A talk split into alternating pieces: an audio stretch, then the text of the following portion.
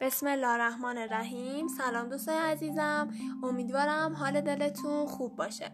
امروز می‌خوایم فصل آخر کتاب تخت خوابت را مرتب کن رو با همدیگه بخونیم. امیدوارم که از شنیدن این اپیزود لذت ببرید. فصل دهم. هرگز تسلیم نشو. اگه می‌خوای دنیا رو تغییر بدی هیچ وقت هیچ وقت زنگ رو به صدا در نیار. من در کنار 150 دانشجوی دیگری که اولین روز تمرین را در یگان ویژه نیروی دریایی ایالات متحده آغاز کرده بودند خبردار ایستاده بودم. مربی که پوتین جنگی شلوار کوتاه خاکی و تیشرت آبی و طلایی پوشیده بود از محوطه بزرگ آسفالت شده پیاده عبور کرد.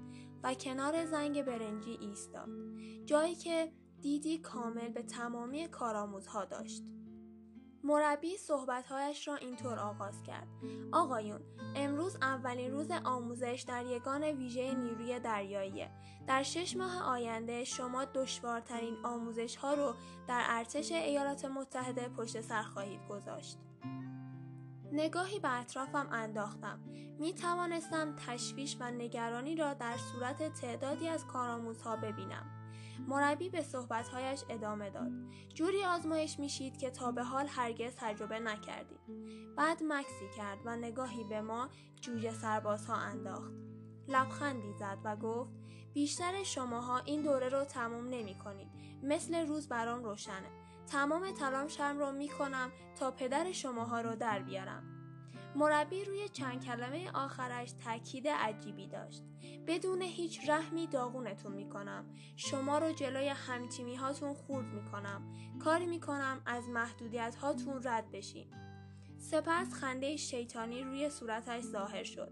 درد خواهید کشید. خیلی خیلی زیاد. بعد مربی تناب زنگ را گرفت. آن را کشید و صدای دنگ دنگ در محوطه تنین انداز شد. ولی اگه علاقه به درد کشیدن ندارید، اگه علاقه به زجر کشیدن ندارید، خیلی راحت می‌تونین همینجا از دوره خارج بشین. دوباره تناب را کشید و موجی دیگر از صدای زنگ در ساختمان ها تنین انداز شد. تنها کاری که برای ترک این محل باید انجام بدین اینه که سه بار این زنگ رو به صدا در بیارید. مربی تناب زنگ را کنار دستگیرش گره زد. زنگ رو به صدا در بیارید تا نیازی نباشه صبح زود از خواب بیدار بشید. زنگ رو به صدا در بیارید تا دیگه توی دوهای طولانی مدت شنا توی آبهای سرد و یا عبور از موانع سخت حضور نداشته باشید. زنگ رو به صدا در بیارید و از همه این دردها خلاص بشید. بعد مربی به آسفالت خیره شد و در ظاهر سخنرانی خودش را قطع کرد. در نهایت گفت ولی اجازه بدین یه چیزی رو بهتون بگم. اگه کنار بکشین کل زندگیتون رو بابت این مسئله تأسف می‌خورین. کنار کشیدن کارها رو آسونتر نمی‌کنه. شش ماه بعد تنها 33 نفر از ما به مرحله فارغ و تحصیلی رسیده بود. بعضی راه راحت را برای کنارگیری انتخاب کرده بودند. آنها کنار کشیدند و حدسم این است که آن مربی حق داشت. همه این افراد در باقی زندگی خود تأسف این موقعیت از دست رفته را می‌خورند. از میان تمامی دردهایی که از دوره آموزشی یگان ویژه نیروی دریایی یاد گرفتم این مورد مهمترین بود. هرگز تسلیم نشو.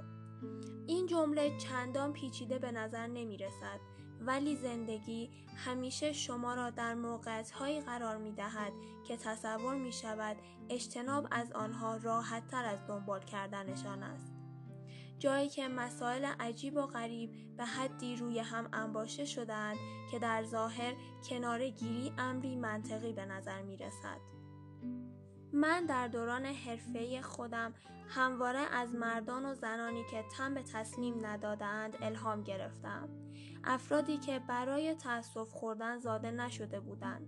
ولی هیچ کسی مثل کماندوی جوانی که در بیمارستانی در افغانستان با او ملاقات کردم مرا در زندگی تحت تاثیر قرار نداد. یک روز عصر به من خبر دادند یکی از سربازانم روی مین فشاری رفته و از طریق هوایی به بیمارستانی نظامی در نزدیکی دفترم انتقال یافته است. من و فرمانده هنگ کماندویی سرهنگ اریکا کوریا به سرعت خودمان را به بیمارستان رساندیم. سرباز روی تخت بیمارستان دراز کشیده بود و لوله هایی به دهان و قفسه سینهش آویزان بود. سوختگی های ناشی از انفجار دستها و صورتش را نابود کرده بود. پتوی روی بدنش در قسمت پاهایش صاف شده بود.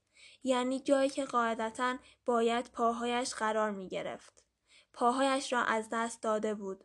زندگی این سرباز برای همیشه تغییر کرده بود. در دوره حضورم در افغانستان بارها از بیمارستان نظامی بازدید کردم. به عنوان یک فرمانده جنگی تلاش می کنید تا دردهای انسانی را در درون خود نهادینه نسازید. می دانید که این امر بخشی از جنگ است. سربازان زخمی می شوند. سربازان می میرند. اگر اجازه دهید هر تصمیمی که می گیرند به تلفات احتمالی جانی بستگی داشته باشد در این صورت احتمالا موفق خواهید شد. هرچند آن شب برای من در ظاهر متفاوت بود. آن کماندو خیلی جوان بود. جوانتر از دو پسرم. 19 ساله و اسمش آدام بود. درست یک هفته پیش وارد افغانستان شده بود و این اولین مأموریتش بود. خم شدم و دستم را روی شانش گذاشتم. در ظاهر آرام و ناهوشیار بود. دقیقه ای مکس کردم و پس از خواندن دعا خواستم آنجا را ترک کنم که پرستار برای کنترل سرباز وارد شد.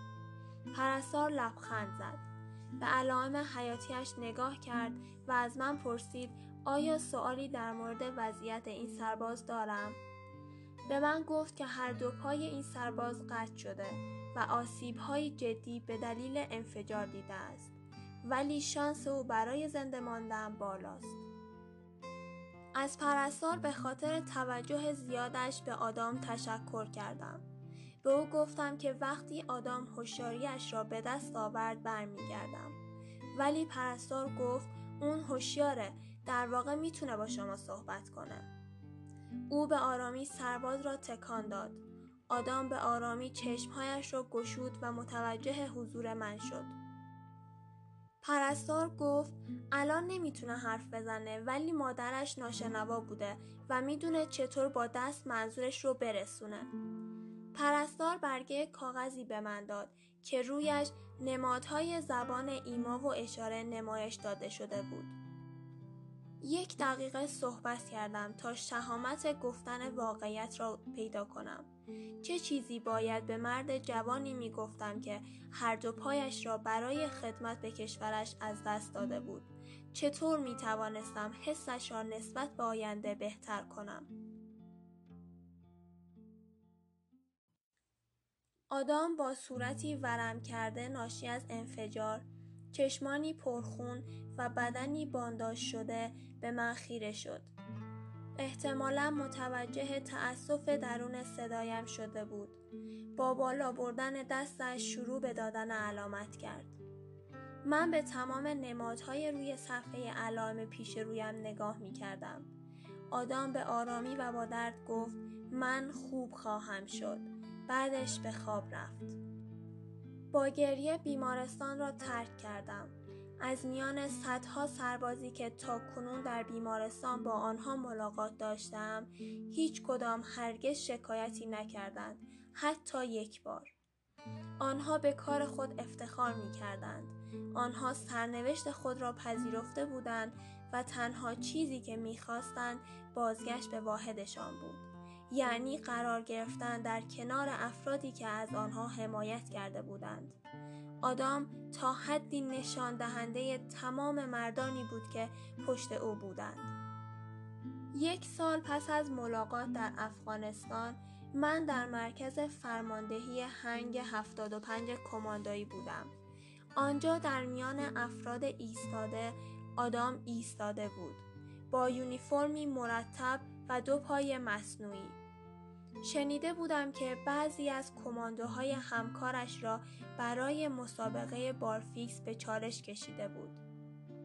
با وجود تمامی دشواری هایی که پشت سر گذاشته بود، چندین عمل جراحی، توانبخشی های دردناک و تطابق با زندگی جدید هرگز تسلیم نشده بود. میخندید، جوک می‌گفت و لبخند می‌زد. و همانطور که به من قول داده بود حالش خوب بود. زندگی مملو از لحظه های دشوار است ولی همیشه کسی وجود دارد که وضعیتش بدتر از شما باشد. اگر روز خود را با تأصف های بیشمار پر کنید تأسف به خاطر رفتاری که با شما شده گلایه از سهمتان در زندگی و سرزنش شرایط خودتان نسبت به دیگران یا محیط اطراف در این صورت زندگی برای شما طولانی و دشوار خواهد شد از طرف دیگر اگر از برآورده کردن رویاهایتان دست نکشید و در برابر دشواری ها بیستید در این صورت زندگی همان چیزی می شود که آن را می سازید و مطمئن باشید که می توانید آن را عالی بسازید. هیچ وقت هیچ وقت زنگ را به صدا در نیاورید. به خاطر داشته باشید. کار امروز را به فردا نگذارید. کسی را پیدا کنید تا در زندگی به شما کمک کند. به همه احترام بگذارید. بدانید که زندگی همیشه بر وفق مرادتان نیست و گاهی اوقات شکست می‌خورید. ولی ریسک کنید. در مقابله با دشواری قوی باشید. با زورگویی ها مقابله کنید. شکست خورده ها را بالا بکشید و هرگز تسلیم نشوید. اگر این کارها را انجام دهید در این صورت می توانید زندگی خود را به شکلی بهتر تغییر دهید و شاید حتی دنیا را.